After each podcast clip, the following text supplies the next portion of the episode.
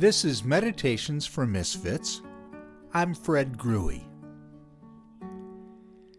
In the last podcast, I mentioned how when we're talking about spiritual things, sometimes we use words that have one particular meaning for the speaker and another for the hearer. Soul is one of those words, and in this podcast, I'd like to offer uh, another one of those words that suffers from the same dilemma, and that is the term God. Now, a good number of years ago, I can remember I was on a tour of Israel, and uh, as part of that tour, we got to go on a boat ride on the Sea of Galilee. And I can remember it was a beautiful, warm, sunny day. The sea was calm. We had boxed lunches with, uh, I think it was falafels and tahini sauce that were delicious. And I was sitting there on the, the, the Sea of Galilee looking at the mountains around and realizing the history imbued in that place. And the tour guide was yammering away about something. And I began to think about all the time and money and energy we as a species, as human beings, have put into uh, religion and this concept of, of God, of connecting to God, all of the time and money and energy we've placed into building sacred buildings and creating sacred texts and rituals and mythologies and stories, all trying to uh, communicate with this transcendent, divine, sacred other we name God. In fact, uh, archaeologists have unearthed a place in modern day Turkey called Göbekli Tepe, which they believe was the very first worship center on planet Earth by human beings. And uh, it dates back 10,000 years. They, they've discovered that hunter gatherers of our species would come together to worship. Now, we don't know what, but, but something. And it was some anthropologists believe that that was actually the birthplace of civilization. Because as these hunter gatherers would uh, come together to worship, they needed food, and so they learned to cultivate crops, which later developed into villages and towns and cities. And so they believe that our whole process of civilization began as hunter gatherers assembled to worship. And over the centuries, we have placed so much uh, time, money, and energy, as I say, into this project of connecting with what some people call God. Now, at the risk of uh, violating the wisdom of the 8th century Sufi mystic Rabia el Basri, who famously said, Since no one really knows anything about God, those who think they do are just troublemakers.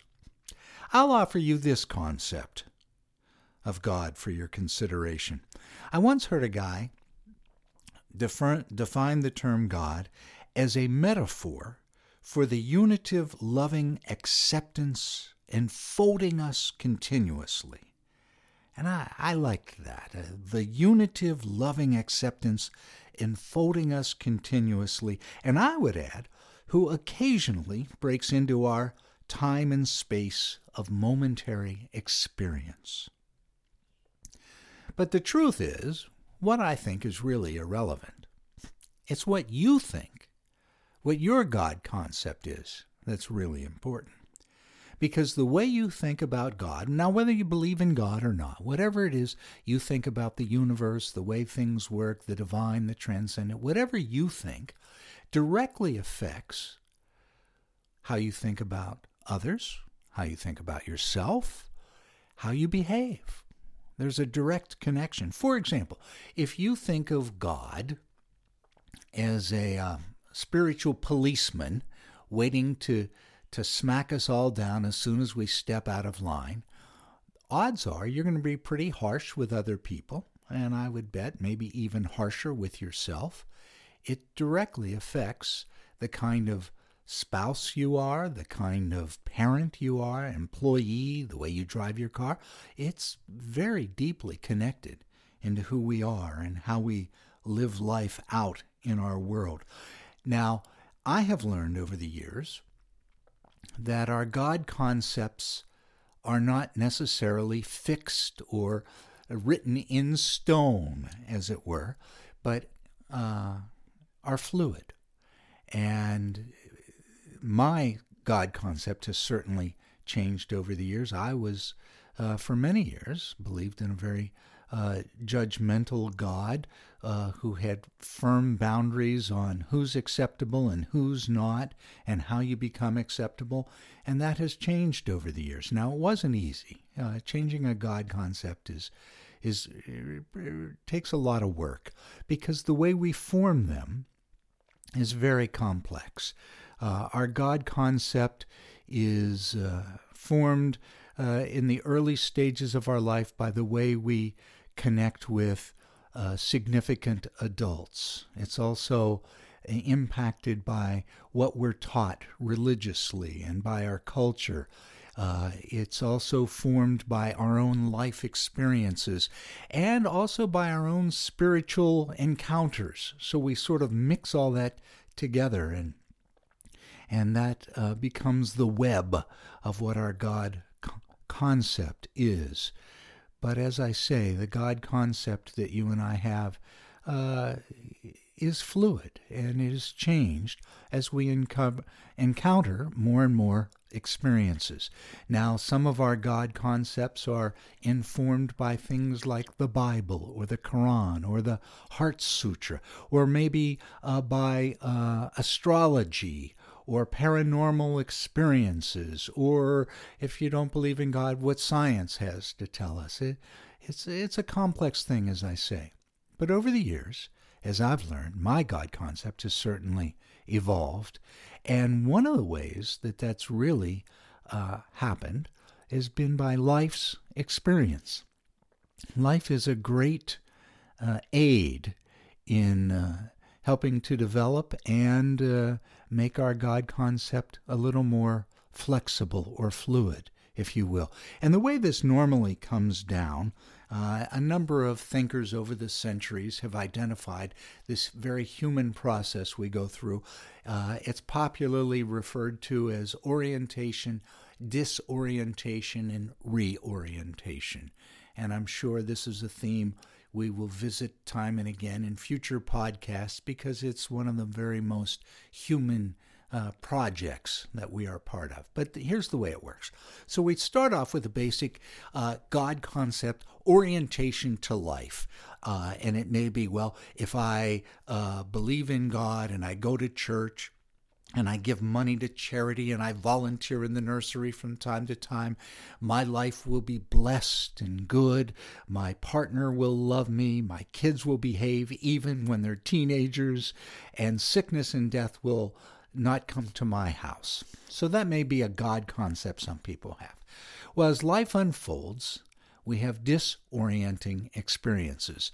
Uh, there may be the death of a loved one or divorce, or you get fired from a job, or a crippling chronic illness takes place, or you might be sexually molested in some way, or traumatized in some other way through war or something. And so our basic God concept is disoriented, it is shaken to the core. And this is a very painful uh, experience, and it takes time to recover from. But hopefully, in the recovery time, we become reoriented as, and hopefully, as wiser, more compassionate human beings, realizing uh, many people, if not everyone, has these experiences to go through and work through. So that uh, three phase process orientation, disorientation, reorientation has much to do with our God concept. Now, a lot of what I've talked about in this podcast is words, and I think maybe the writer Frederick Buechner may be really onto something when he says, All wise, all powerful, all loving, all knowing, we bore God to death and ourselves with our chatter. God cannot be expressed, only experienced. As always, thanks so much for taking these few moments to join me on your journey today. If you'd like to contact me, my email address is fred at fredgruey.com. As a closing blessing for today, I'll share with you my paraphrase of what's called the Aaronic blessing in the book of Numbers in the Bible, chapter 6. And it goes like this May the Holy One bless you and keep you. May the Holy One draw near as if to kiss you. And may the radiance of the Holy One's smile embrace you and fill you with peace.